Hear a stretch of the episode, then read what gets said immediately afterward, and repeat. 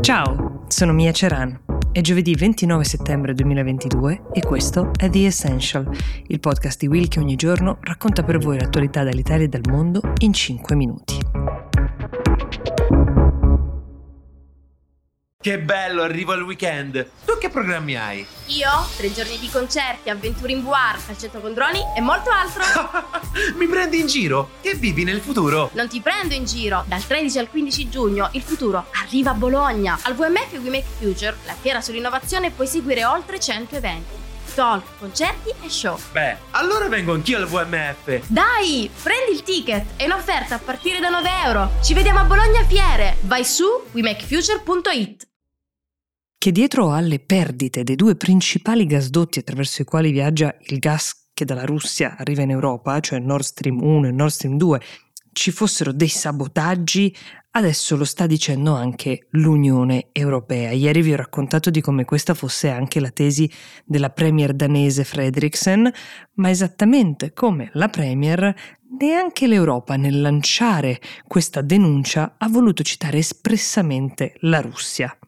Mentre in passato abbiamo sentito diverse volte l'Unione accusare la Russia di utilizzare il gas e l'energia come arma contro l'Occidente per punire l'Occidente per il supporto che viene dato all'Ucraina, questa volta qualcosa spinge ad una cautela diversa, forse anche diplomatica. Peskov, il portavoce di Putin, ha subito colto l'occasione invece per rispondere, come se la Russia fosse stata tirata in ballo effettivamente, dicendo che l'accusa era un'accusa prevedibile, stupida e assurda. Ricordiamo che nessuno dei due gasdotti al momento trasporta gas, quindi queste perdite non incideranno sulla fornitura complessiva di gas che arriva in Europa, però avranno comunque un impatto ambientale perché contenevano comunque del gas nel momento in cui sono rimaste danneggiate. Il segretario di Stato americano Blinken anche ha commentato la vicenda dicendo che nessuno avrebbe interesse nel danneggiare i gasdotti volontariamente. Adesso per le riparazioni potrebbero volerci dai 3 ai 6 mesi perché tutte le componenti danneggiate vanno sostituite interamente.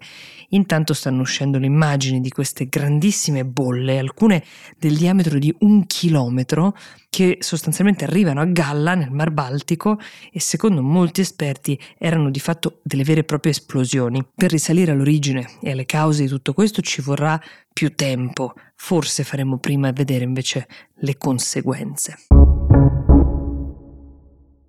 La settimana scorsa, parlando dei funerali della regina, abbiamo menzionato il principe saudita Mohammed bin Salman, anche detto MBS, personaggio molto controverso di cui si è molto parlato perché, secondo i servizi di intelligence di mezzo mondo, ma principalmente la CIA, è il mandante del giornalista ucciso e fatto a pezzi nel 2018 Jamal Khashoggi, ma è anche una figura che ha intrecciato rapporti diplomatici con il mondo occidentale e che da molti è anche visto visto come un po' l'uomo che sta traghettando l'Arabia Saudita verso una nuova era. Ricorderete sicuramente le polemiche che ad esempio ci sono state per i suoi rapporti con Matteo Renzi.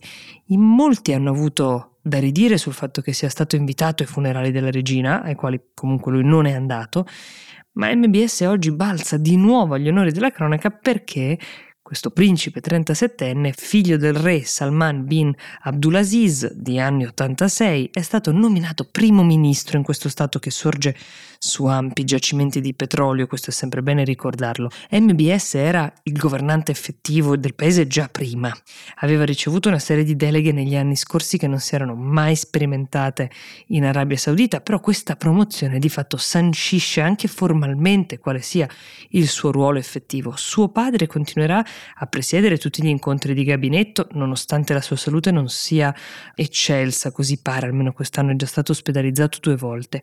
La ferocia politica di MBS si è già vista negli anni passati. Lui già da ministro della difesa, quale era dal 2015, poi, quando è diventato principe della corona nel 2017, è stato spietato anche con i parenti che ha politicamente eliminato, alcuni di questi sono ancora agli arresti domiciliari, proprio facendo fuori pezzi interi della famiglia reale, inclusi parenti molto stretti, che potevano contestare o provare ad usurpare il suo titolo. La parte invece del plauso internazionale deriva dal fatto che abbia avviato delle riforme economiche e sociali importanti in un luogo tendenzialmente conservatore come il Regno del Golfo, ha permesso ad esempio alle donne di guidare, ha avviato una transizione economica per diversificare le fonti di reddito del paese che fino a poco tempo fa dipendeva solamente dalle entrate del greggio, oggi dipende maggiormente da quelle, ma non solo. È una transizione che ovviamente si fa con una certa tranquillità nel momento in cui si è seduti su un tesoro del genere, ma tra le colpe va annoverata anche una disastrosa guerra in Yemen che ha dato origine ad una delle crisi umanitarie più gravi da decenni a questa parte